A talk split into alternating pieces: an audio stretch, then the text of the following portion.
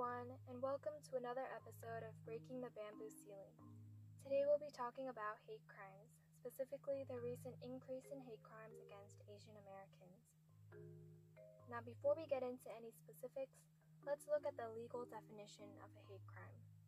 Paraphrased from California Penal Code Section 422, a hate crime is a criminal act committed because of the victim's race or ethnicity nationality, gender, religion, sexual orientation, or because of the victim's association with another party with these characteristics. If you've been keeping up with the news or social media, you probably already know about the recent rise in hate crimes against Asian Americans. More specifically, according to a study published by the California State University Center for Hate and Extremism, these crimes have increased by nearly 150% in 16 of the most populous US cities of 2020. But why has there been an increase in anti Asian crimes?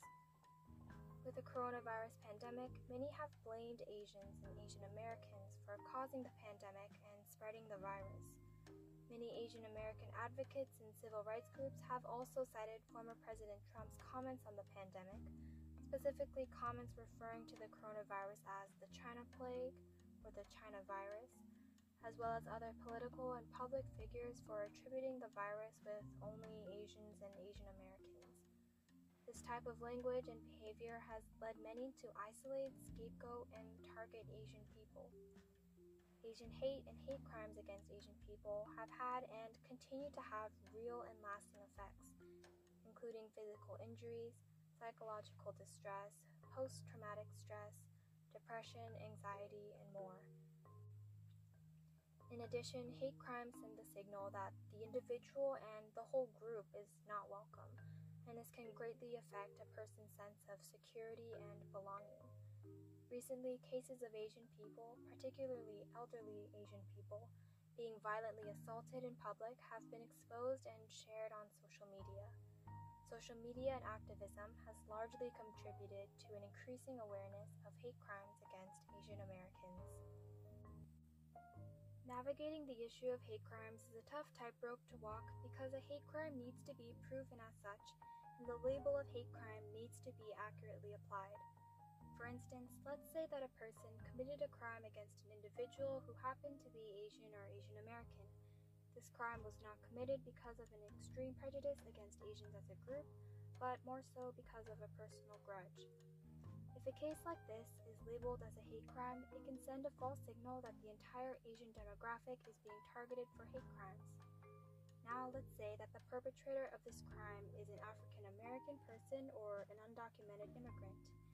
Even worse, this mislabeling can be used to perpetuate harmful stereotypes about people of these groups being dangerous or violent. Therefore, the term hate crime must only be used if it fits the definition crime that is motivated by prejudice against a specific group of people. On the other side of the spectrum, hate crimes and discrimination against Asian Americans have often been swept under the rug because of the model minority myth.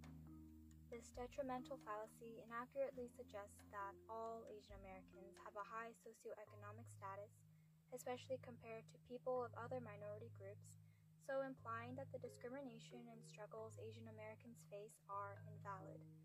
However, according to a 2018 study by the Pew Research Center, Asian Americans experience the largest income inequality gap compared to other ethnic and racial groups in the United States, and there are unfortunately many historical and modern examples of racism against Asians and Asian Americans. Therefore, it is extremely important not to overlook and instead recognize and acknowledge the discrimination that Asian Americans face.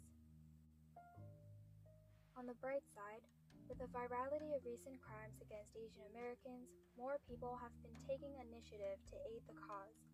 For example, some speak out for victims through protesting, and others help in the more everyday actions, such as helping Asian elders run errands, as well as supporting local Asian owned small businesses.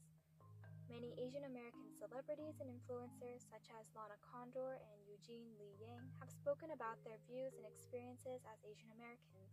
However, we do see less non people of color celebrities joining the fight. If more well known celebrities spoke out, it could spark the attention of millions of people to advocate and spread awareness for Asian Americans. Additionally, coalitions have formed foot patrols to aid elderly Asian Americans with community aided responses.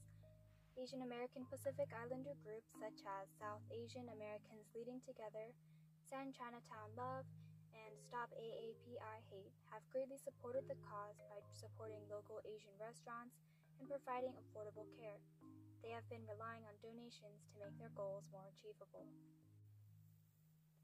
Unfortunately, few crimes against Asian Americans have been legally considered as hate crimes because it is very difficult to prove that the crime was motivated by prejudice towards a certain race, nationality, or ethnicity, and so very few crimes are actually prosecuted as such.